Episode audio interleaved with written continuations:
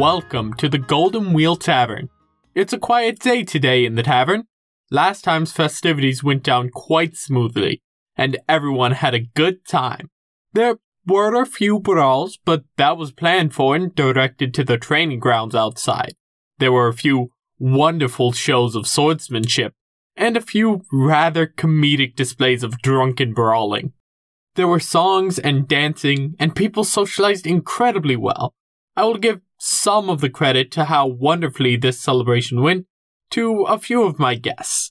These were extremely hospitable people who got everyone chatting, even those who were less socially inclined. We'll discuss some of the most social and hospitable people you'll meet, the halflings, today. Halflings are a small people and a sociable one. They tend to be a little stout, weighing in at about 40 to 45 pounds even at their 3 foot stature. But they are not as wide or as heavy as a dwarf by almost any means, who can weigh as much as a fully grown human even at heights below 5 feet.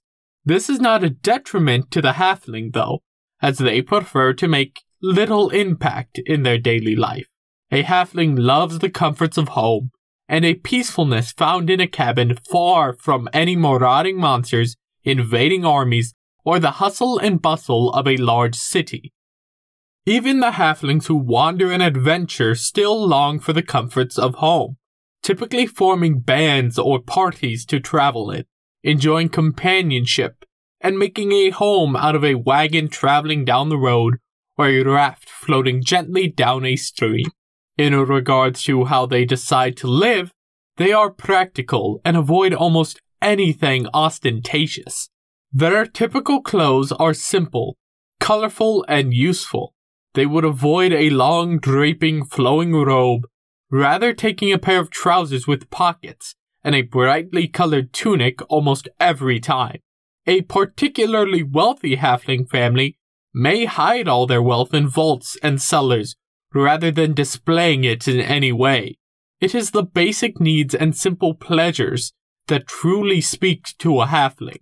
They even prefer simple and direct solutions to problems, with little patience for slow and laborious conversations over a myriad of solutions. Halflings are affable, curious, cheerful, and sociable.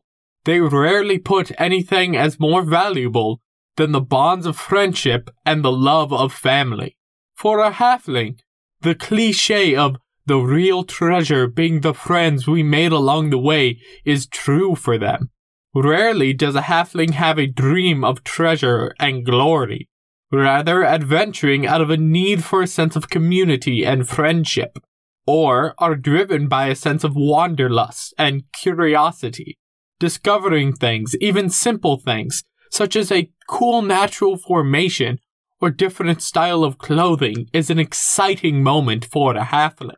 In a halfling's kindness, they are quickly moved to empathy for those who have been harmed and despise seeing any pain being brought to living things, although they can understand the necessity of it in certain situations. This kindness is mostly shown through their generosity, always willing to share what they have even in lean times. A special skill that halflings have is their ability to blend into almost any culture they come across. They have an unassuming nature and a natural stealth that gives them the ability to integrate themselves and make themselves useful while avoiding any unwanted attention. They are willing to work with almost anyone and are loyal to their friends, no matter who their friend is. This loyalty can show itself in an incredible ferocity when their friends, family, or community are threatened. A halfling community, the ones they make themselves, rather than the ones they integrate themselves into, are typically small, peaceful, and close knit. They'll typically sustain themselves through large farms and well kept groves, but rarely will they expand their land much further beyond their small villages.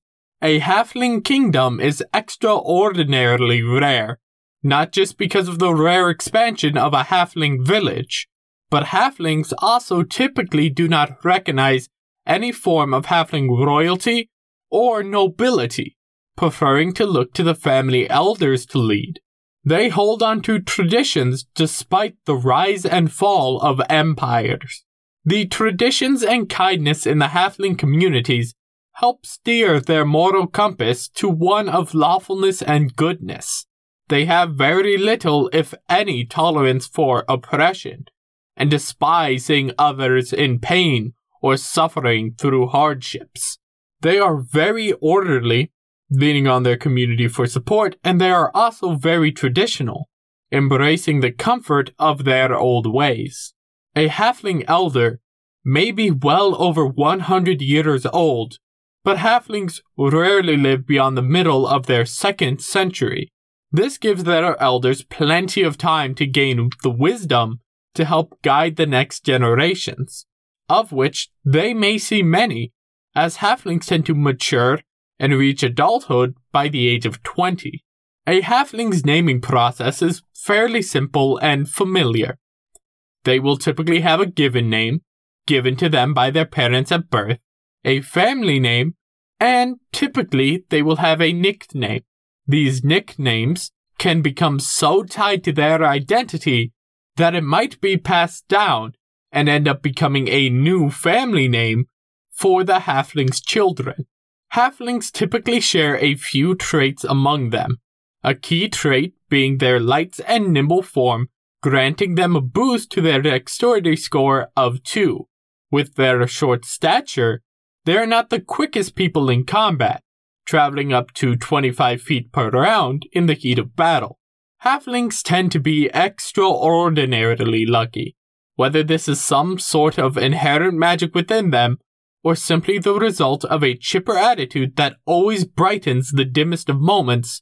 No one quite knows how a halfling can seem to be in the worst position of their life, but suddenly have it turn around in the blink of an eye.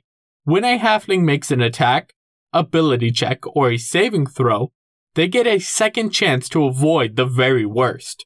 If the d20 for this check, attack, or saving throw comes up as a 1, it can be re rolled to try to avoid that fate.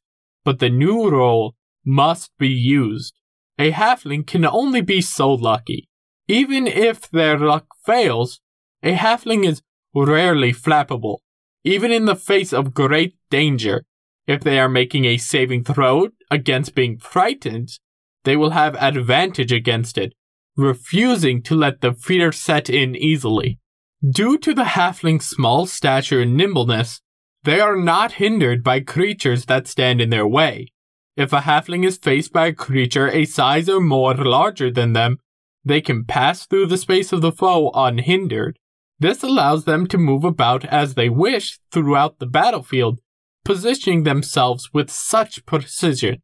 A halfling will typically know at least two languages Common and Halfling.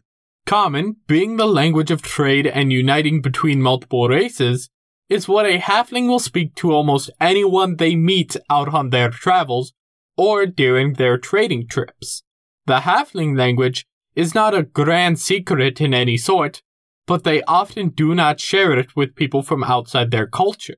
They rarely write, and so rarely in the form of stories, that they have a very small breadth of literature in their culture. This does not mean that they do not have stories and tales, though. They have an extremely strong oral tradition, passing stories, tales, and their history down from generation to generation through word of mouth.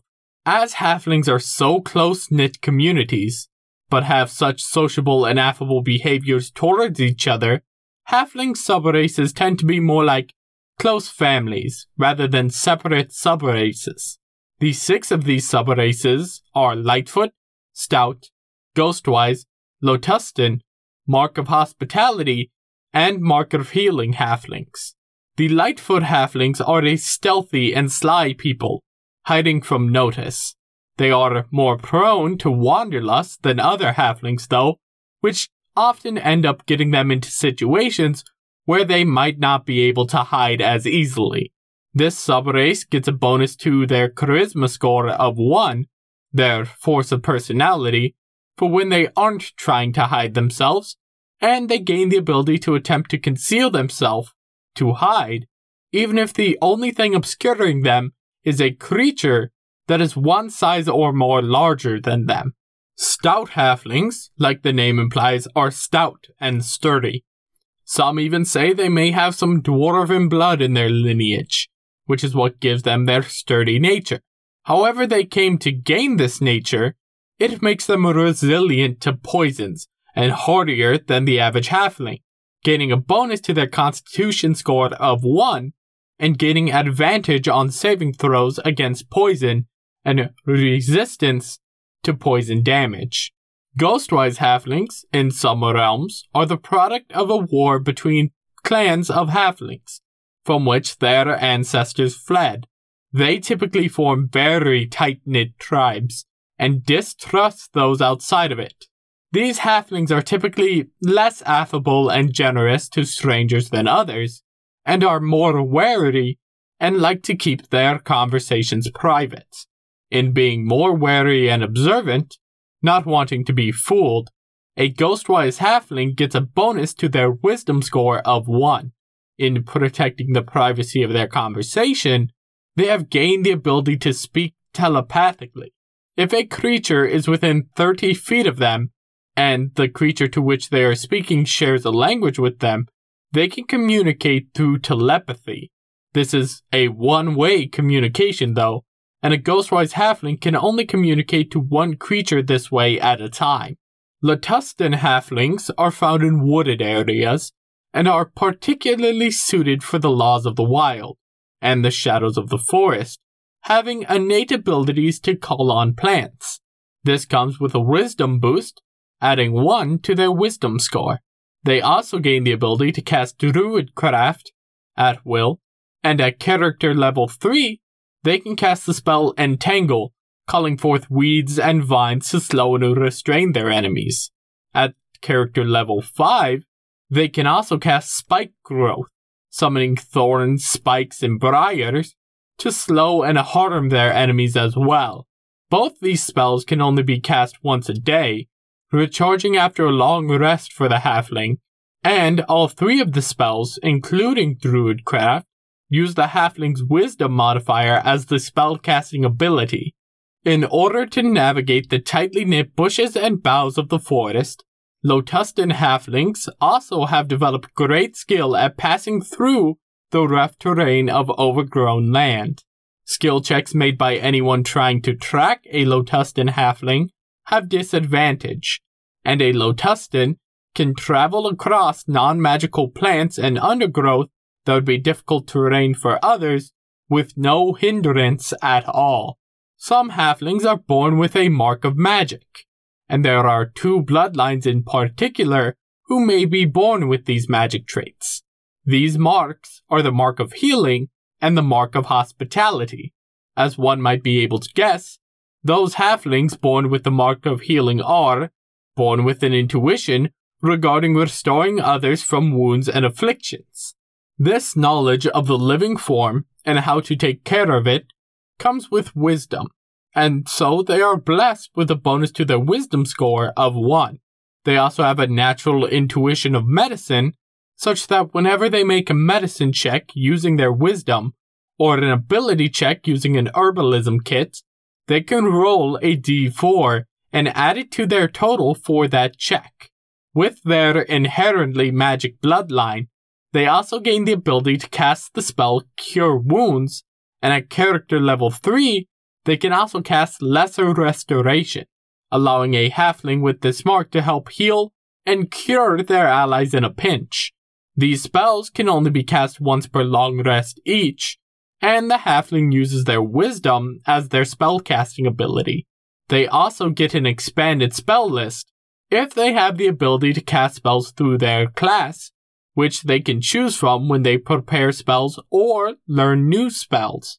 All the spells are healing or restoring spells, as is fitting for a halfling born with magic meant for healing. The other mark a halfling may be born with is the mark of hospitality. Even though most halflings are already generous, hospitable, affable, and kind, These folks are born to be hosts.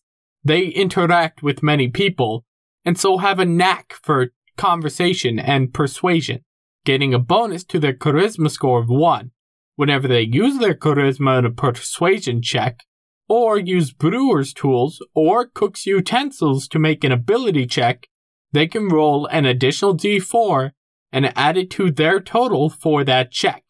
They also gain the ability to cast the Prestidigitation cantrip at will, and they gain the ability to cast Purify Food and Drink and Unseen Servant once per long rest each. Charisma is the spellcasting ability for these spells. They also gain a handful of spells to put on their spell list to prepare or learn. All of the spells are very thematic, helping make a warm and cozy environment and keeping their guests safe. Halflings are a kind, generous, and affable people for the most part. As with any culture, there are nuances and histories that are vast and complicated. In regards to their combat abilities, they have a knack for being a spellcaster, due to most sub races having a boost to either their charisma or wisdom and gain spells to cast through inherently magical abilities. Lotusdens make great druids and rangers, and a mark of hospitality halfling is just begging to be a friendly bard or a rogue feigning friendliness. But as all halflings get a bonus to their dexterity, a rogue is not out of the question for any of them, as they can do an excellent job at navigating around and through enemies to get to advantageous positions. Lightfoot halflings can use enemies or allies to hide in the middle of combat, and ghostwise halflings can communicate without sound. A stout halfling would make an okay barbarian or a solid dexterity based frontliner. Halflings can teach some people a few things regarding generosity, kindness, and compassion. Please, be kind to your fellow people, but don't allow hatred and cruelty to stand on your watch. I'd like to thank you for listening, and I ask you to rate us highly on whatever channel you're using to listen. If you want to follow this on Twitter, check out at the Tavern Keep and tweet about us using hashtag Tavern Keep. If you want to support this project, other than sharing it on social media, you can check out the Patreon at patreon.com slash the Tavern Keeps Guide. I'm Ryan, and this has been the Tavern Keeps Guide. Thank you, and make sure to tip the barmaids.